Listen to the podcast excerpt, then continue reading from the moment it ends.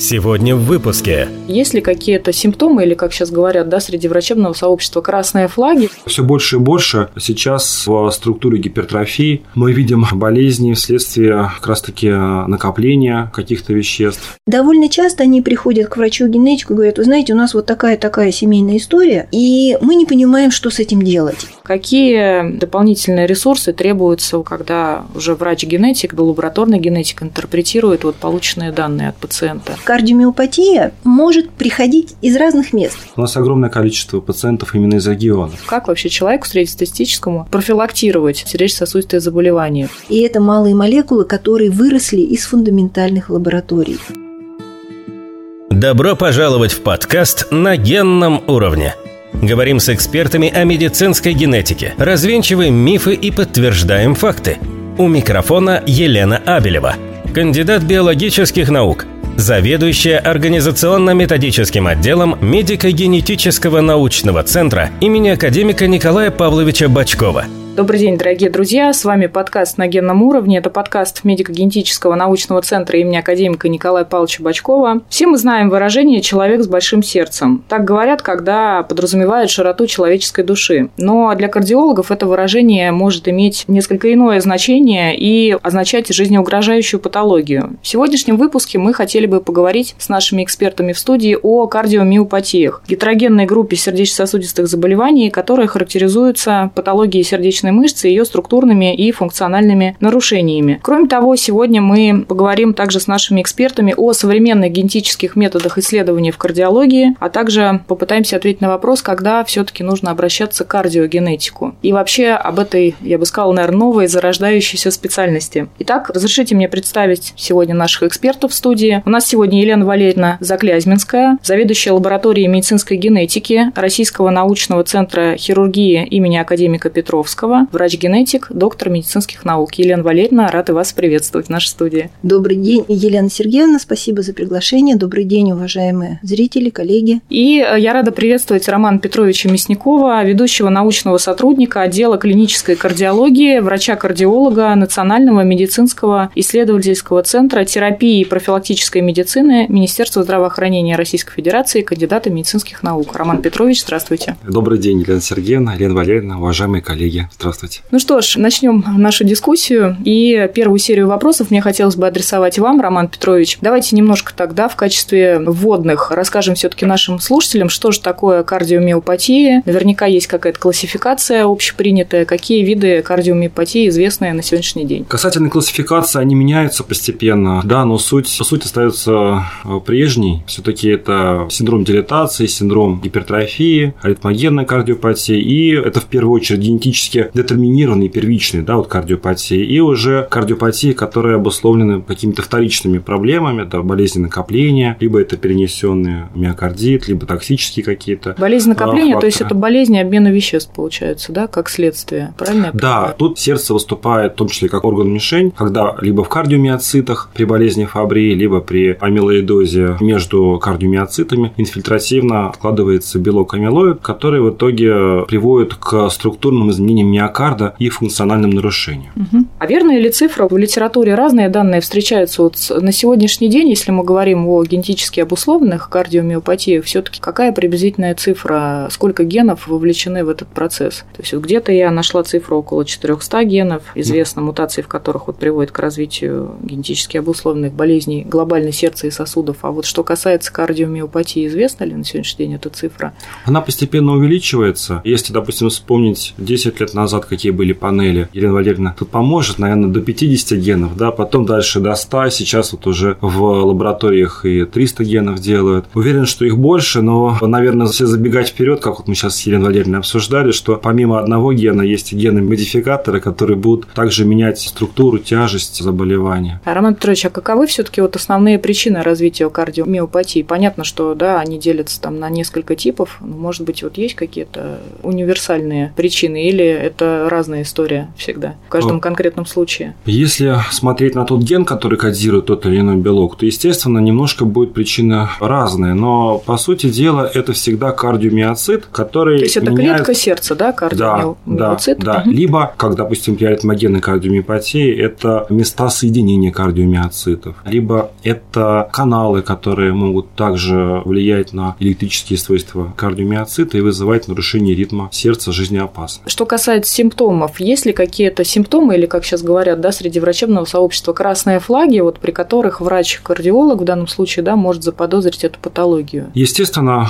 пациент приходит всегда с основными жалобами. Это либо одышка, отечный синдром, это если запущенная форма, либо это потеря сознания, нарушение ритма сердца, либо какое-то уже не очень хорошее событие жизнеопасное, которое произошло в семье, и тогда рекомендуют провести семейный скрининг для того, чтобы исключить наследственные заболевания. Но, как правило, это общие симптомы, которые характерны как для кардиомиопатии, так и там, для пациента с перенесенным инфарктом миокарда. Это сердечная недостаточность. Уже потом начинаем разбираться, смотреть, какова причина. И в результате полного обследования, эхокардиографии, МРТ, холтерского мониторирования, ЭКГ, анализов крови, если это заболевание, которое идет вместе там, с нейромышечным процессом какой-то, тогда мы увидим и увеличение маркеров, которые говорят о повреждении миокарда. Либо все больше и больше сейчас в структуре гипертрофии мы видим болезни вследствие как раз-таки накопления каких-то веществ или амилоидоз сердца. То, что раньше мы не видели, то, что мы не выявляли, сейчас появились легко доступные методы, и информации больше стало появляться. А самое главное, появилась адекватная терапия, которая позволяет на ранних этапах назначить специфическую терапию и уже блокировать прогрессирование заболеваний. Ну, о терапии мы сейчас поговорим немножко позже. То есть я правильно понимаю, если вот мы берем первичное звено, то это все-таки врач-кардиолог, да, должен обладать такой, соответственно, орфанной насторожностью, если это генетически обусловленное заболевание, или в первичном звене, то есть И это какие... тоже. И врач-терапевт, да, может заподозрить уже Невр- и а, как отправить правило, к кардиологу. Невропатолог, помимо кардиолога, потом это нефролог, терапевт, иногда гематолог. И, соответственно, этого пациента уже направляют далее к врачу-кардиологу на более детальное обследование. Да, ну, наверное, первое, с чем встречается врач, помимо жалоб, это электрокардиограмма. И Мгм. уже даже по электрокардиограмме врачи, которые нацелены на кардиомиопатии, могут предположить с большей долей вероятности, да, что это может быть гипертрофическая кардиомиопатия или, например, это амилоидоз сердца, потому что очень разнятся признаки на ЭКГ. Или, например, если мы видим у молодого человека жизнеопасные нарушения ритма сердца, там экстрасистолии или пароксизма неустойчивой тахикардии желудочковой, да, тогда тоже мы направляем на дообследование. Потому что вот такое заболевание, такая кардиомиопатия,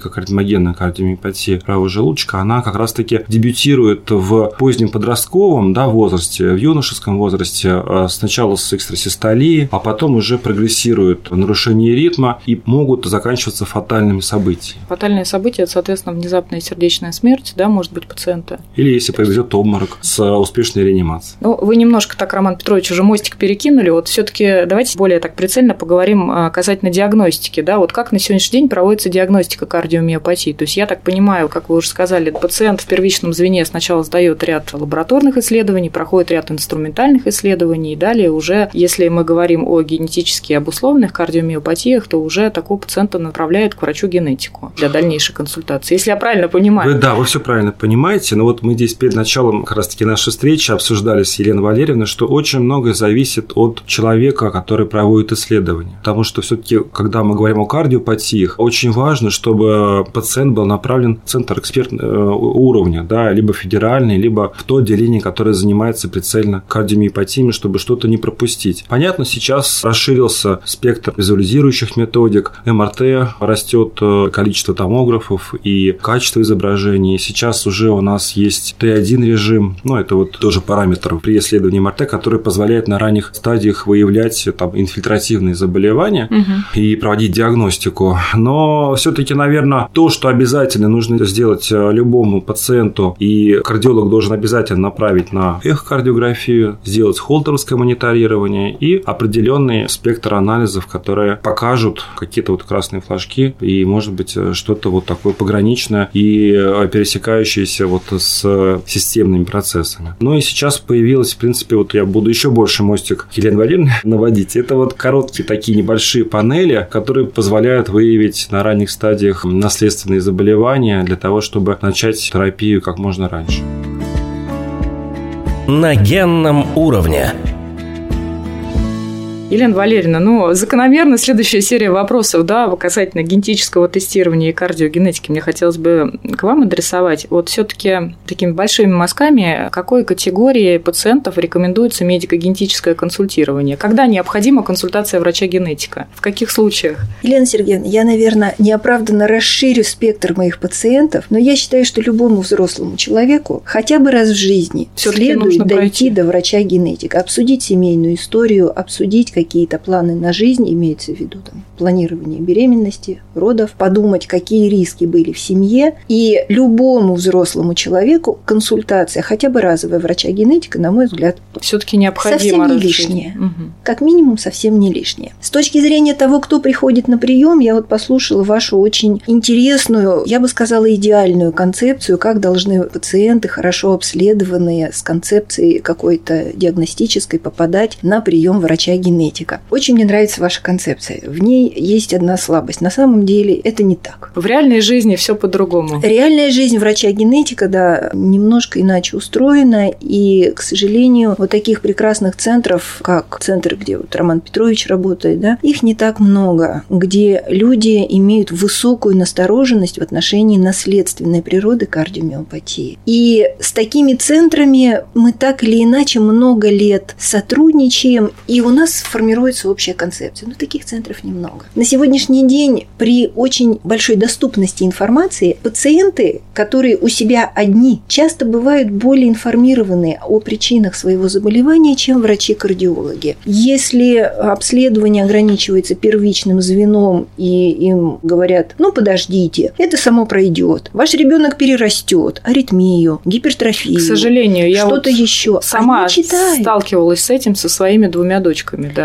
Пациенты читают. И довольно часто они приходят к врачу-генетику и говорят, вы знаете, у нас вот такая-такая семейная история, и мы не понимаем, что с этим делать. И они приходят необследованные, с какими-то совершенно своими мифологическими диагнозами. И вот здесь нам как раз очень помогают центры экспертного уровня, куда мы уже с нашей генетической концепцией посылаем пациентов на дообследование. Это вот одна группа пациентов. Пациенты из центров уровня непрофилактической медицины медицины всегда приходят хорошо обследованные, и поскольку связи налажены, врачи нас предупреждают, что придет такой больной. Он еще не зашел в кабинет, а у нас уже есть какая-то согласованная с доктором-кардиологом концепция. И, на мой взгляд, это оптимальная среда работы, потому что если почитать современное руководство, этот год был богат на руководство по кардиомиопатиям. Американцы выпустили педиатрические Да, я когда готовилась да. к выпуску, уже обратила внимание, что вот. очень сейчас активно и бурно, прошу uh-huh. прощения, да, вот развивается область и кардиогенетики, практически кардиогенетика становится такой отдельной, если так можно выразиться, субспециальностью. И мне кажется, вот гайдлайнов появляется с каждым годом все больше и больше. И... Да, и последний год гайдлайны целиком базируются на генетике. Но если посмотреть, там очень важная часть касается организации подхода к таким пациентам. И везде звучит кардиогенетик team, кардиогенетическая команда. И вот такие центры, даже если мы не встречаемся там с Романом Петровичем каждый день, но и с людьми этого класса экспертного. Мы всех имеем в виду, и каждый раз, когда появляется пациент, мы его обсуждаем задолго до того, как он постучал в дверь. Так должно быть, и это правильно. И тогда пациент не теряет время. Плохо ли, что больные приходят сами, как мы называем самотеком, больной угу. с улицы? Конечно, это здорово. Но вы же понимаете, что и в кардиологии, и в любой другой части медицины мы никогда не вылечиваем пациента навсегда для вечной жизни и здоровья. То, что может дать медицина при любом заболевании, это время и качество жизни. И когда пациенты приходят уходят сами, это значит, что они уже потеряли какое-то время. Это значит, какое-то время жизни, в общем-то, короткой, угу. уже упущено. Если бы они сразу попадали вот в центры, это, наверное, даже не федеральные или коммерческие, неважно, но нацеленные центры, то, о чем говорил Роман Петрович, да, это счастливы те пациенты, которые быстро туда дошли. Они все равно туда придут, но они потеряют время. И очень жалко времени, потому что это единственное, что мы можем дать пациентам. А вот все-таки касательно федеральных центров, то есть, ну, здесь же вот приходит человек на первичный прием, это я так так просто, да, мысли вслух, приходит человек на первичный прием. То есть в любом случае федеральные центры его же должен направить, вот если подразумевает какую-либо патологию, врач-кардиолог уже на месте обследоваться. То есть вот как в таком море современном информации, да, человеку где-то можно понять вообще, куда ему идти, к какому специалисту. Но тут в какой центр ему идти? Там, если, допустим, человек живет где-то в субъекте там каком-то Российской Федерации. Ну вот к нам обращаются пациенты, у нас тоже федеральный центр, у нас пациенты многие обращаются напрямую,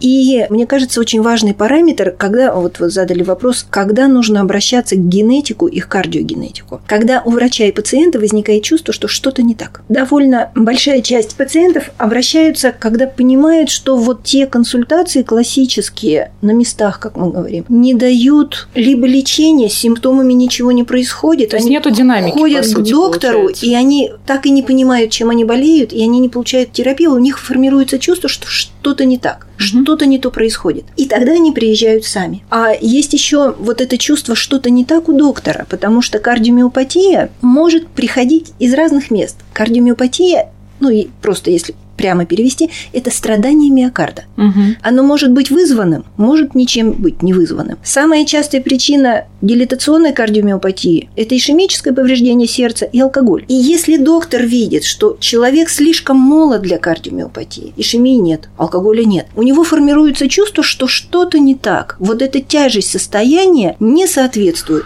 возрасту, образу жизни, состоянию коронарных сосудов. И вот это чувство что-то не так, оно должно быть главным для направления к генетику. Он приходит, у него болит сердце, и почему-то отваливается печень, Мгм. а сердечной недостаточности нет. Что-то не так, так не должно быть. Это повод направить, поиск да. продолжается. Это направить к генетику. Мгм. У пациента аритмия и какие-то выраженные особенности внешности. Что-то не так. Ну что-то Мгм. не так с этим пациентом. И вот это ощущение, что что-то не так и с пациентской стороны, и со стороны опытного кардиолога, это тот самый красный флаг, которым надо размахивать. Елена Валерьевна, а все-таки вот касательно современных генетических методов кардиологии, да, наука и медицинская генетика, она, конечно, развивается сейчас семимильными шагами, но, может быть, вот вы выделили бы ряд таких основополагающих вот вашей практике. Какие сейчас методы? То есть многие вот наши слушатели там слышали методы ДНК-диагностики, методы секвенирования нового поколения НЖС. Все это применяется в кардиологии на сегодняшний день? Это все применяется в генетике, применительно к кардиологическим пациентам. Я просто невероятно впечатлена развитием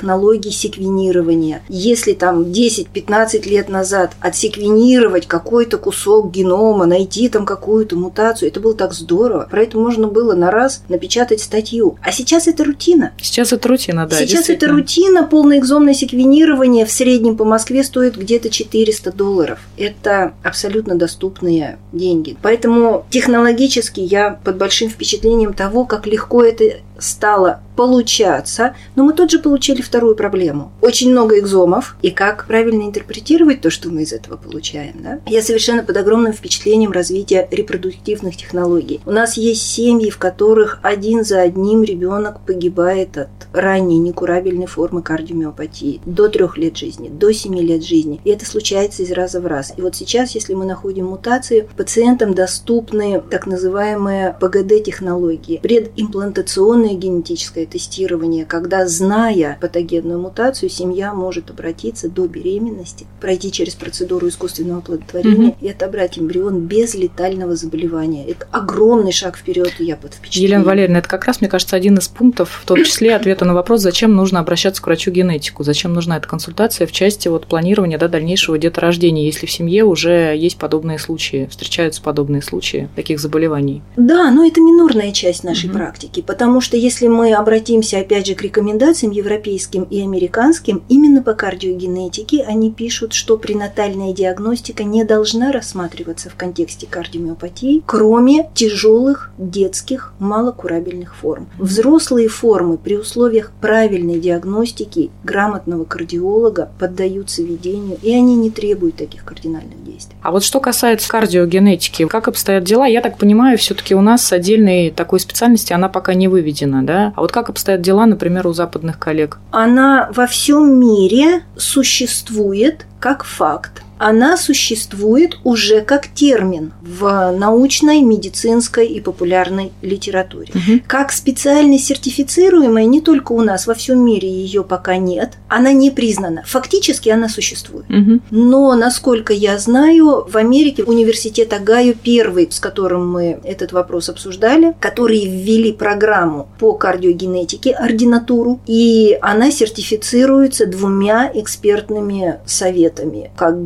генетикам, так и кардиологам. То есть человек, имеющий этот сертификат, будет иметь возможность работать и в генетике, и в кардиологии. Это уникальный опыт. Они еще не имеют, насколько я понимаю, сертификации внутри своей страны, но запрос на эту специальность сейчас настолько велик. Любой гайдлайн вы берете, там все написано про кардиодженетик тим, и эти люди должны откуда-то прийти, и это будет. Но таких специалистов, я так понимаю, пока еще, то есть это штучный товар на сегодняшний день, как и в России, да, так и за рубежом. В России, наверное, да, особенно. Да. То есть это все-таки. Я бы не сказала, что мы сильно отстаем. Мне вот не очень нравится, когда mm-hmm. говорят, ну в России особенно. Мы тут в маленькой деревне живем. Это неправда. Первый ген, который был идентифицирован для гипертрофической кардиомиопатии, МИХ-7, был идентифицирован в 93 году. В 1997 году в декабре мы провели в лаборатории лаборатории ДНК-диагностики в МГНЦ, я тогда работала в лаборатории Александра Владимировича Полякова, мы провели две первые успешные диагностики для длинного КУТ и для гипертрофической кардиомиопатии. Четыре года разрыва между открытием гена и практической ДНК-диагностикой. Ну вот нет, мы не отстаем. Обнадеживающе, Елена да, Валерьевна, да. абсолютно. В диагностике мы не отстаем. Ты в лечении, в принципе, мне кажется, вот если посмотреть, так получилось, что, что я общаюсь с западными коллегами.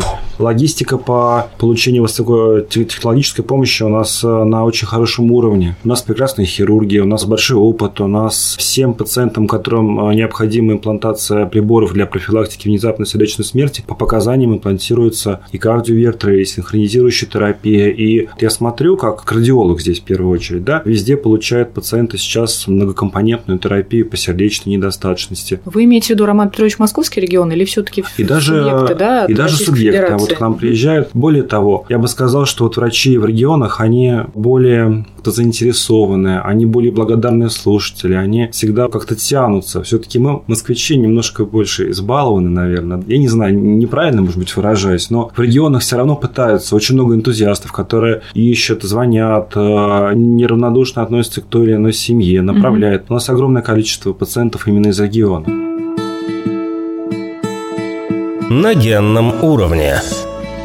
Елена Валерьевна, ну вот по поводу ДНК-диагностики хотелось немножко да, еще остановиться. Я вот когда к выпуску готовилась, прослушала несколько ваших докладов на ведущих конференциях, и вы такой красной нитью, как мне показалось, транслируете такой тезис, что все таки вот ДНК-диагностика, и говорите о том, что ДНК-диагностика, она не является исключающей силой да, при проведении, соответственно, диагностических исследований. Большое число генов на сегодняшний день и новых генетических вариантов не всегда позволяют однозначно интерпретировать результаты исследований. То, о чем вот вы говорили, да, что, конечно, вот вопрос в интерпретации полученных научных данных, он достаточно ну, открыт на сегодняшний день. Все-таки какие дополнительные ресурсы требуются, когда уже врач-генетик, лабораторный генетик интерпретирует вот полученные данные от пациента? То есть что вот он использует сейчас в своей работе? Ну, тут достаточно сложный вопрос. Тут, конечно, нам нужны специалисты с новыми навыками, которым не учат в медицинских институтах. Это в основном биоинформатики, люди, которые хорошо понимают, как работать с большими объемами данных, как их правильно фильтровать, как с ними, в принципе, правильно обходиться, да, потому что практический врач, который занимается пациентами, у него нет времени и возможности вникнуть в другую специальность, а это совершенно особая специальность биоинформатика, и, на мой взгляд, спрос на эту специальность будет расти. Я так понимаю, биоинформатики, они тоже на сегодняшний день остаются таким неким тоже штучным товаром. То есть хороших специалистов их не так э, просто найти. Их не так просто найти, с одной стороны, а с другой стороны, даже если вы находите ну, вот такой неограненный бриллиант, вы все равно должны провести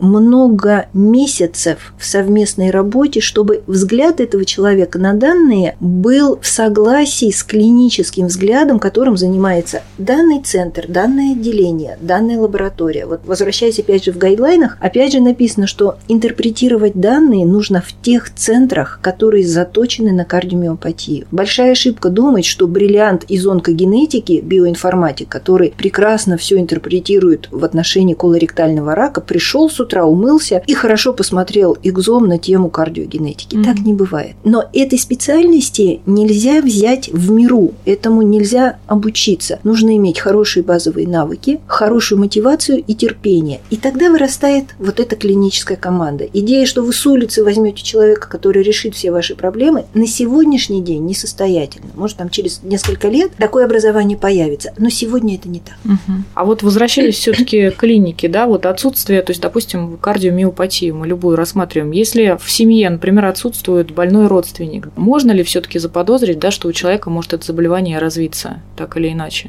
То есть такие варианты, да, имеют Конечно. место быть. Кто-то должен быть Конечно. первым. Да, Да. да. Да, мутации Денова это называется. Мутации Денова, то есть вновь возникшие, да? Да. То есть родители это... иногда переживают, как же так, у нас ни у кого ничего Да, ни не у кого в семье тут- не было, а ребенок рождается там с такой вот, да. А иногда да. бывают такие случаи, вы знаете, вот у меня было несколько лет назад, пришла одна семья, совершенно независимо друг от друга, в один и тот же день пришли и встретились у меня вот э, под дверью. Ну, просто жили и не знали, что у тети есть э, кардиомиопатия, и у племянника. Просто жили в разных местах, и вот такое вот интересное совпадение. Стечение обстоятельств. не все это обсуждают, не во всех Мгм. семьях там принято, может быть, что-то обсуждать, как-то говорить. Мама, папа, там бабушка, дедушка, да. Но если шире посмотреть и увидеть этот вот фенотип в той или иной мере степени тяжести, то, конечно, мы увидим, что э, есть проявление. Сейчас, знаете, хотела еще такой вопрос задать нашим экспертам. Есть случаи, они, в принципе, на слуху, вот там в школе буквально, вот мальчик умер на физкультуре. Занятие физической культурой, там ребенок бежал-бежал и упал. Диагноз – внезапная сердечная смерть. То есть может ли, просто чтобы, да, для наших слушателей, как бы все-таки мы про настороженность тоже говорим, вот может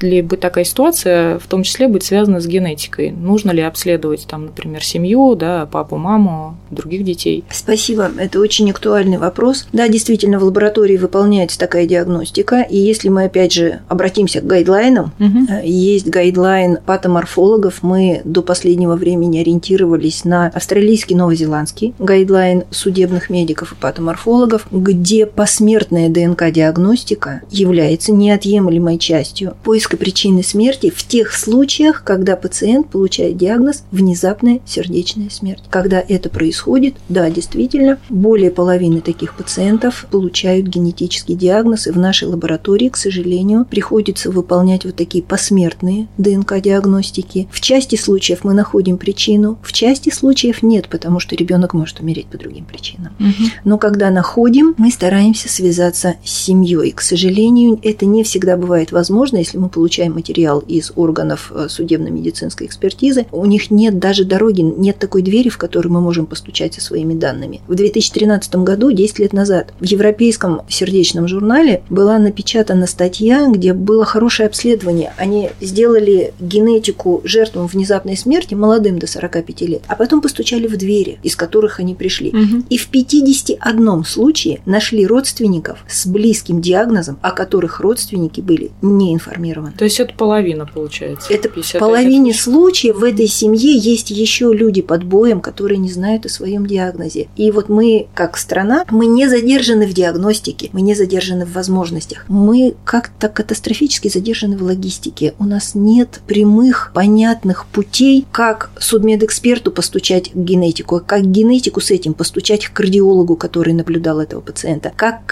кардиологу обратиться к этим людям, как уже полученную данную законно донести до семьи, когда мы знаем, что им это нужно, но они не знают про нас, и мы не знаем про них. И вот этой дороги нет. Вот в этом мы задержаны катастрофически. Мгм. Профилактическая роль генетики как раз-таки очень большая, возрастает, потому что буквально у меня недавно была семья, наверное, начнем с пробанда. Простите, Роман Пробан – это человек, который пришел к врачу-генетику Да, прием. впервые обратился. Впервые обратился, Впервые да. обратился. Мгм. А, Соответственно, у мамы пробанды уже очень тяжелая сердечная недостаточность. Они никогда не думали о том, что это может быть какое-то генетическое заболевание. Хотя женщина, мама пробанда молодая, там ей около 60 лет, но она в тяжелой сердечной недостаточности. А вот у дочери пробанды, она как раз-таки занимается профессионально волейболом, да, то есть э, высокоинтенсивная нагрузка в серьезной команде. И так получилось, что как раз-таки вот у одной из дочерей пробанда была выявлена такая вот патогенная тоже мутация, как и у бабушки, и у пробанда. И, конечно, при дообследовании уже были выявлены Елена, и серьезные желудочковые нарушения ритма, которые она не ощущала. Если бы мы вовремя не проверили бы дочь пробанду, то в какой-то момент мог бы быть минимум обморок, либо угу. это могла быть внезапная сердечная смерть. А может дилетантский вопрос? Просто вот насколько там у меня младшая дочка, она занимается секцией. Сейчас я, насколько знаю, очень строго, вот там, допустим, на хореографию она пошла, и родители нас обязали обязательно справка от педиатра и справка с ЭКГ и с заключением врача-кардиолога детского, что ребенку, я, честно говоря, немножко была удивлена, потому что у меня старше 9 лет, таких справок не требовали. То есть обязательно и все очень строго, то есть мы сделали ребенку ЭКГ, пошли на консультацию к детскому кардиологу, выдали нам такую справку, и, значит, вот секция, куда она ходит, сказали, все выдохнули, все, ребенок может заниматься хореографией. Я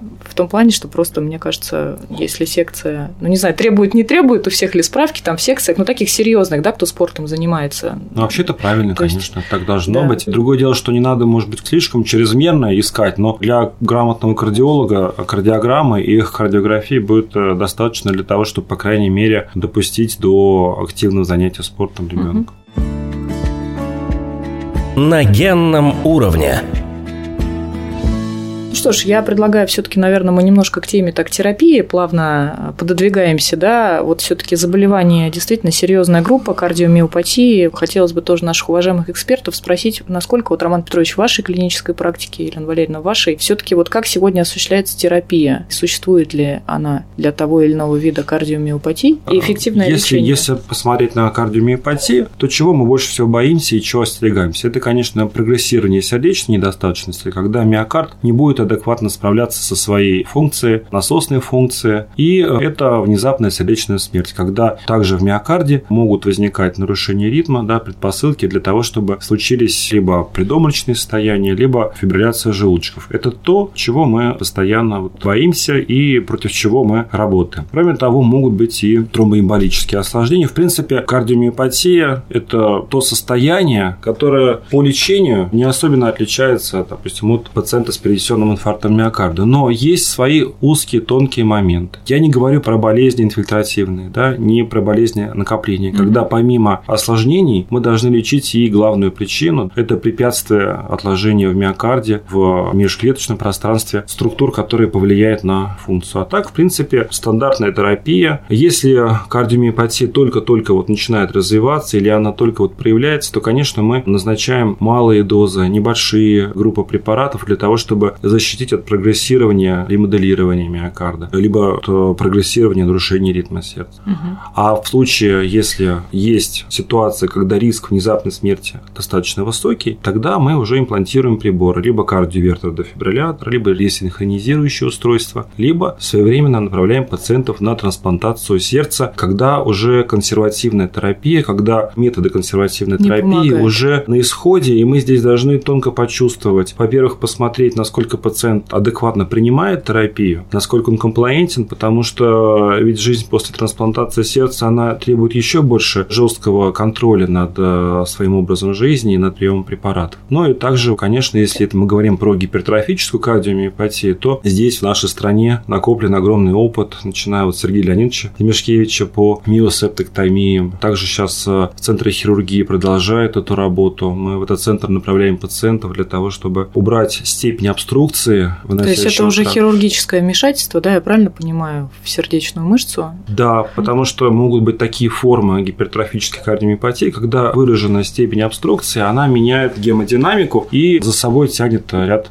последствий, которые приводят к прогрессированию сердечной недостаточности и могут привести к внезапной сердечной смерти. Хотя вот сейчас появился такой препарат в Америке, и уже он вошел в практику. К сожалению, в нашей стране пока не зарегистрирован. Да, это вот как раз-таки ингибитор миозина, который снижает степень напряженности в кардиомиоцитах и снижает обструкцию Таким образом, можно консервативно тоже лечить гипертрофическую кардиомиопатию. Елена Валерьевна, ну сейчас также много появляется статей, и в средствах массовой информации мы все больше и больше говорим о генотерапевтическом лечении. Вот я знаю, что в части кардиомиопатии и там, например, дисмин-зависимые кардиомиопатии, немножко, может быть, вы расскажите тоже нашим слушателям вот про современные возможности генной терапии вот в лечении этих заболеваний и вообще их перспективы, насколько вот в нашей стране это сейчас используется? Или это пока только это... for research only? Это хороший очень вопрос, и вообще в мире это в большей степени научные исследования, хотя для некоторых заболеваний наследственных действительно очень большой прогресс в этом отношении. И это тоже то, в чем мы немножко отстаем в вложениях в фундаментальные научные исследования, потому что из фундаментальных научных исследований, наверное, процентов 10 только в ближайшей перспективе реализуются во что-то, да, но все остальное тоже должно быть сделано. И, конечно, очень большим подспорьем для практической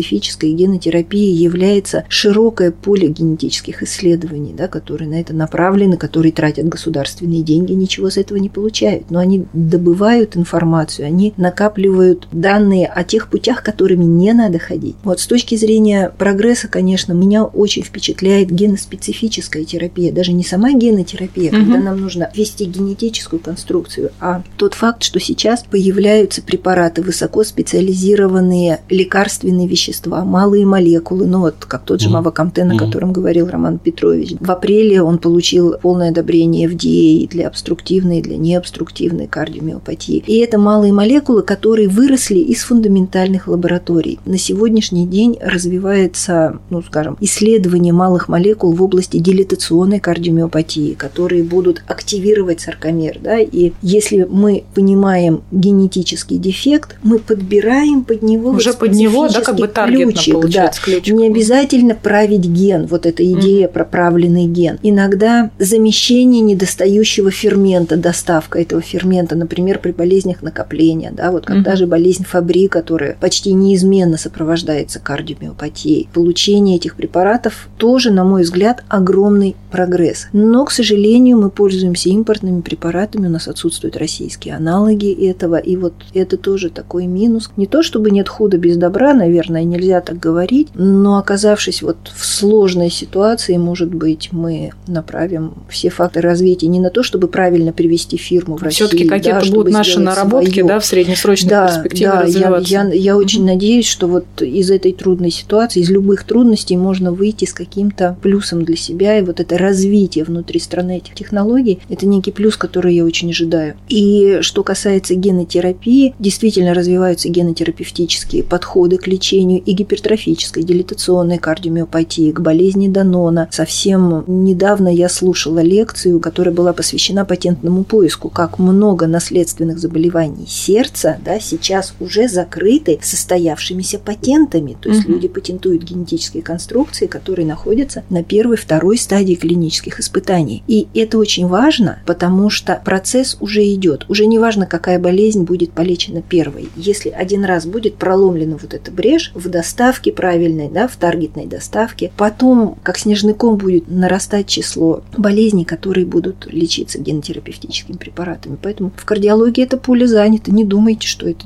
нечто. То есть, по сути, сухой остаток от дела времени, как я понимаю. Абсолютно. Причем дело времени мы это увидим. На генном уровне.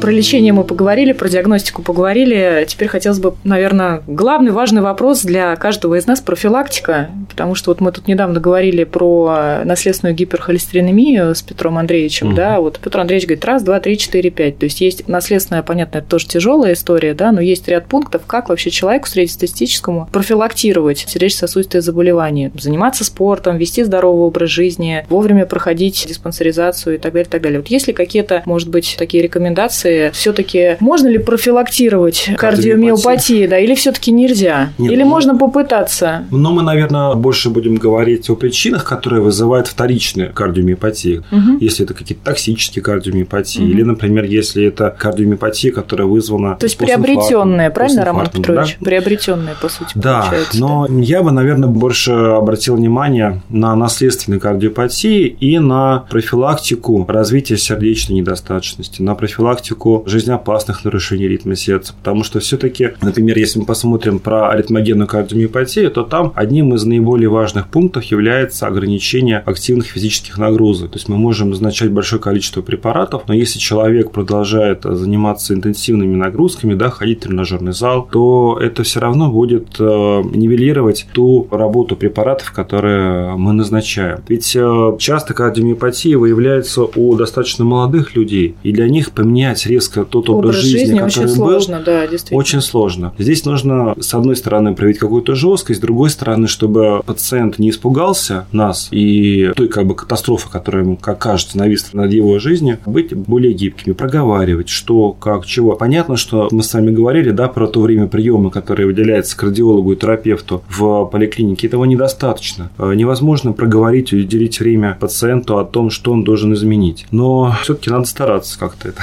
Важный термин, мне кажется, сейчас у всех на слуху комплаентность, да, все-таки вот врача и пациента. То есть, чтобы вот как-то вот этого баланса достигнуть, тоже, наверное, и доктору, и пациенту надо ряд усилий приложить. Ну, когда пациент один раз принесет отек легких, либо, может быть, окажется в реанимации, он потом очень становится комплаентным угу. в плане терапии. Ну, большинство, наверное. А наша задача, конечно, не допустить и максимально продлить. Но вы знаете, когда, будучи еще студентом института, я был на кружке по кардиологии, нас вот привели в палату и сказали, вот это дилатационная кардиомиопатия. Женщина с дилатационной кардиомиопатией. По опыту, да, вот средние они живут не более 5 лет, максимальная выживаемость. Мне это так впечатлило тогда. Я был так поражен, мне так было жалко эту женщину. А сейчас я понимаю, прошло уже там 20 лет. Минимум 10 лет это если нормальная терапия. Мы не ставим границ для этих пациентов, потому что все, во-первых, очень индивидуально, а во-вторых, такой сейчас шаг вперед прошел в консервативной терапии, что, конечно, говорить о каких-то лимитах жизненных не совсем правильно. Елена Валерьевна, хотелось бы еще такой вопрос у меня возник вам задать. Что касается диагностики, сейчас очень, ну, может быть, модно, если так можно выразиться, значит, сдавать так называемые генетические паспорта, да, то есть есть ряд лабораторий, которые занимаются предрасположенностью к тем или иным заболеваниям. То есть у меня вот много знакомых, которым интересно узнать, например, ну, в их возрасте, там, 20, 30, 40 лет, будет ли у меня предрасположенность, я не знаю, там, к сердечно-сосудистым заболеваниям, к инфарктам, к инсультам и так далее. То есть это развлекательная все-таки генетика или это серьезная научная генетика? Вот как вы считаете, стоит ли вообще такие исследования проходить? Сейчас очень рынок достаточно много разных тестов предлагает, в том числе и вот в области предрасположенности там, к инфаркту, инсульту. Но тут вопрос, конечно, очень сложный, и мне очень легко на него отвечать, потому что вы сказали правильное слово. Вы сказали слово «рынок». Серьезно ли это исследование? Безусловно, это серьезные коммерческие проекты. На мой взгляд, у нас, с одной стороны, мне бы не хотелось излишнего зарегулирования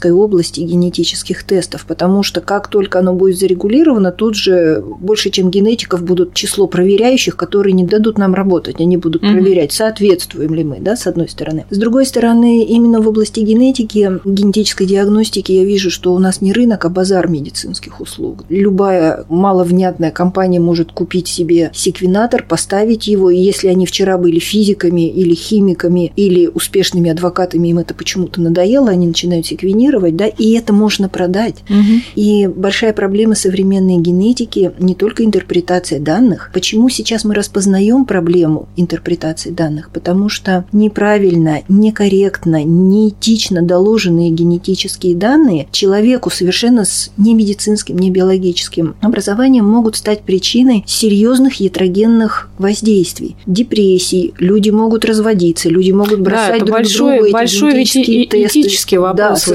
словами «ты виноват». Но за всем этим стоит единственная вещь – непрофессионализм. Эти люди понимают, что это нерегулируемая область, им не нужен сертификат, его нет, и они понимают, на этом можно заработать деньги. Поэтому слово, которое вы сказали, серьезно ли это? Да, серьезно. Да, это большой коммерческий проект. Но поскольку я занимаюсь медициной, это немножко не мое, а я чужое не стану комментировать. Ну что ж, в завершении нашего выпуска хотелось бы на какой-то такой еще положительной ноте да, закончить нашу сегодняшнюю, мне кажется, потрясающую дискуссию. Все, конечно, объять сложно и нереально и необъятно, но мне кажется, да, на основные моменты, быть может, что-то еще добавить нужно, мы так добавим. На основные моменты, да, вот такие общими мазками в области кардиомиопатии, мне кажется, мы сегодня ответили. Вопрос такой, наверное, где-то, может быть, философский. Вот, Елена Валерьевна, как вы видите будущее развитие кардиогенетики вот в нашей стране и в мире? Какие, может быть, основные рэперные точки вы выделили бы? Что нас ждет там, может быть, лет еще через 10? И, Роман Петрович, тоже вам вот этот вопрос хотелось бы задать в области кардиологии. Ну, я не знаю, что нас ждет. Я боюсь заглядывать в будущее, да? Это популярная шутка с начала ковида, что попросишь у Деда Мороза пощады. И жизнь идет так, что вот я не знаю, что нас ждет. Что бы я хотела, чтобы было? Первое, что я бы хотела, чтобы появились центры, которые были бы именно так и названы, и так бы были заточены. Кардиогенетические центры или, что правильнее, не центр. Кардиогенетические программы внутри крупных научно-исследовательских медицинских центров. Именно кардиогенетические программы, которые бы собирали под себя этих людей. Почему, мне кажется, это слово, ну, казалось бы, делаешь кардиогенетику, делай, зачем тебе это слово? Мне кажется, что это слово позволит восполнить катастрофический недостаток национальных регистров по наследственным заболеваниям. Отсутствие национальных регистров настолько препятствует развитию кардиогенетики в стране. С помощью этих регистров мы могли бы предсказывать даже количество квот на операции, поскольку мы примерно понимаем, сколько, сколько больных с кардиомиопатией, да, да, какие мутации. Более-менее все равно сейчас есть различия между генотипом и фенотипом, и есть такие мутации, которые мы точно знаем, которые будут вести людей к обструктивной форме. Но эта обструктивная форма настигает их в 40-50 лет. То есть мы должны научиться жить с широким горизонтом планирования. А когда любой администратор приходит с горизонтом планирования, ну вот я тут 5 там, лет, да, 6 лет просижу, да, там чиновник какой-нибудь, который управляет здравоохранением. Проект на 40 лет мне не интересен. И на мой взгляд, вот это то, чего я жду, что придут люди с длинным горизонтом планирования, и с ними будет иметь смысл обсуждать регистры, обсуждать кардиогенетические программы, потому что все задают один и тот же вопрос, когда это даст фидбэк. И я, вспоминая, как это начиналось, я им говорю, вы знаете, лет 10. Мы в 97 году начали заниматься кардиогенетикой, и к 2007 году мы пробили информационную брешь и нас стали звать на конгрессы, стали присылать больных. Но первые пять лет мы работали как будто в вакууме. По-честному, фидбэк будет лет через 10. И я жду людей с дальним горизонтом планирования, которые поднимут это. Это то, чего я жду. Надеюсь тоже, наверное. Елена Валерьевна, а что все-таки должно входить вот в эти научные программы диагностики, да, кардиологические, вот генетика кардиологическая, прошу прощения, не запомнила термин, как вы сказали. То есть что туда должно входить вот в этот перечень? Должно быть специализированное кардиологическое отделение, которое имеет потенциал не только быстро-быстро с минимально коротким койко-днем провести пациента, да, и выписать его, но и потратить время и деньги, может быть, на какие-то не абсолютно необходимые исследования, чтобы собирать информацию по тем точкам, которые нам не совсем понятны. Угу. Там же должна быть команда генетиков, как клинических генетиков, так и лабораторных. Лабораторная генетика должна заниматься диагностикой, клинической генетик консультированием. Должен быть психолог, который учит людей жить с ощущением кармы. У вас генетическая мутация. Ну и проживать стадии горя, вот да, эти все и так да. далее, принимать. Да, даже не горе. В 20 лет получить диагноз генетически детерминированной кардиомиопатии. Если они приходят с родителями, практически всегда родители родители потом мне пишут такое сепаратное письмо, не могли бы вы найти психолога? Хотя мы стараемся максимально корректно, мягко это все объяснять, говорить, что это не является приговором, что вы в лучшем положении, чем человек с улицы, у каждого есть генетические риски, вы знаете свои, вы можете подстелить соломки, а они не знают. Но это все равно большая работа, и, насколько я знаю, Минздрав позволяет вводить ставки психолога, клинического психолога. А хороших клинических психологов, так же, как хороших кардиологов, хороших адвокатов, хороших генетиков, генетиков не так много. Да, сейчас можно, у меня есть какие-то знакомые случайные, которые, будучи всю жизнь бухгалтером, проучились 4 месяца и получили сертификат психолога. И они кого-то чему-то учат. Должны быть психологи. Обязательно должна быть команда хирургов, которые с этим работают, патоморфологов. И должна быть научная лаборатория. Вот то, с чем сталкиваюсь я, с трудностями. Мы нашли вариант с неизвестным клиническим значением. Опасное заболевание. Синдром, например, короткого интервала КУТ, малоизученное, исключительно смертельно опасное злокачественное заболевание. Нашли вариант с неизвестным клиническим значением. Я не должна бегать по всему миру. Я сажусь и пол рабочего дня трачу на письма с Gmail, что, уважаемые коллеги, dear коллег, would you be so kind, да, сделать исследование нашему варианту, а сейчас в силу разных причин, они все менее и менее so kind, сделать нам это исследование. Должна быть научная лаборатория, которая бы была такой поддержкой. Ионные каналы, собираем пациентов с аритмиями. Должна быть научная лаборатория, которая растит клетки, которая может сделать вам То есть, по сути, нужна мультидисциплинарная команда специалистов, которые работают да, в тандеме друг с другом. Вот, да. да. надеюсь на это. И фундаментальная, конечно, часть, да, потому вот. что вот э, в этом отстаем. Конечно, продолжая, Ирина Валерьевна, ждешь профессионализма, профессионального подхода и в, в кардиовизуализации, и в интерпретации генетических результатов, потому что, в принципе, у нас сейчас есть техническая возможность делать э, и панели, и экзомы, но проблема именно в интерпретации интерпретация генетического материала, и кардиовизуализация, да и порой иногда даже вот э, каких-то взглядов кардиологических на ту или иную проблему. Роман Петрович, но все-таки будущее в кардиологии, как вы считаете, краткосрочной, среднесрочной перспективе? Может быть, какие-то новые инновации появляются и будут развиваться? Вот на ваш взгляд, профессиональный, в чем будет заключаться? Мы сейчас стоим на пороге в ожидании вот препаратов, которые уже одобрены, да, нам хотелось бы, конечно, самим почувствовать, посмотреть, как они работают. Угу. Плюс еще вот при болезнях накопления многие вот э, генетические технологии тоже хотелось бы это увидеть, потому что вот видишь, когда больные с амилоидозом приходят, они уже все в терминальной стадии, и ты не можешь помочь им никак. А хотелось бы это, чтобы было бы раньше назначали бы терапию. Я бы, конечно, будущее бы видел э, с ранней диагностикой, профилактикой вот данных проблем, данных заболеваний, потому что все равно пациенты приходят достаточно поздно. Ранняя Важно, диагностика и профилактика все-таки диагностика, да, да, профилактика, потому что лечить мы научились, а вот видеть раньше, видеть быстрее, да, четче. Заподозрить. Пока еще вот мы с этим а, имеем определенные проблемы. Есть на чем Но все равно уже лучше. То, что было 10 лет назад, совсем другая картина по сравнению вот с нынешними. Ну что ж. Полностью согласна. Вот я позволю mm-hmm. себе прокомментировать, да, вот то, что сказал Роман Петрович. Нам не нужно сидеть и мечтать о том, что к нам придет и повалится через 10 лет. Если мы научимся правильно использовать то, что уже есть, выстроим логистику и выстроим программы медицинских институтов. Если у нас будет жесткая профессиональная сертификация, мы уже будем на кардинально другой области. Потому что вот лет пять назад я была во Владивостоке и разговаривала с эм, представителем кафедры семейной медицины. Кафедры семейной медицины. И он с большой гордостью говорил, что в их курсе образования генетика занимает целых два месяца. Елена Валерьевна. Это про диагностику. Последний вопрос, который вот мне вам тоже хотелось бы задать. Существует ли, потому что наш подкаст слушают и представители медицинских специальностей, да, и по субъектам Российской Федерации. Вот где можно вообще в Москве на сегодняшний день изучить, ну, я так понимаю, человек, который идет в кардиогенетику, это либо врач-генетик, либо врач-кардиолог, да, с сертификатами, да, соответственно. Да.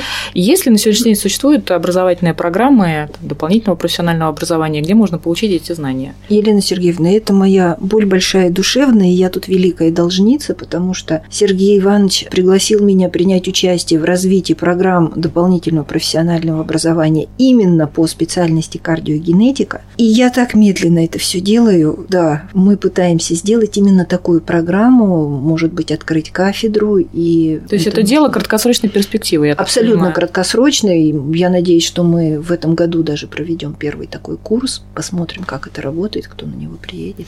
Ну что ж, спасибо большое нашим уважаемым экспертам, что нашли время в вашем плотном графике и пришли к нам сегодня в студию. У нас сегодня в студии были Елена Валерьевна Заклязьминская, заведующая лабораторией медицинской генетики Российского научного центра хирургии имени академика Петровского, врач-генетик, доктор медицинских наук, и Роман Петрович Мясников, ведущий научный сотрудник отдела клинической кардиологии, врач-кардиолог Национального медицинского исследовательского центра терапии и профилактической медицины Министерства здравоохранения Российской Федерации, кандидат медицинских наук. Большое всем спасибо. Вовремя проходите диагностику диагностические исследования и берегите себя. Всего доброго. До свидания. До свидания. Спасибо. До свидания. Спасибо. Слушайте подкаст на генном уровне в Apple Podcasts, Google Podcasts, Яндекс.Музыка, Сберзвук, ВК, Overcast и на других стриминговых платформах.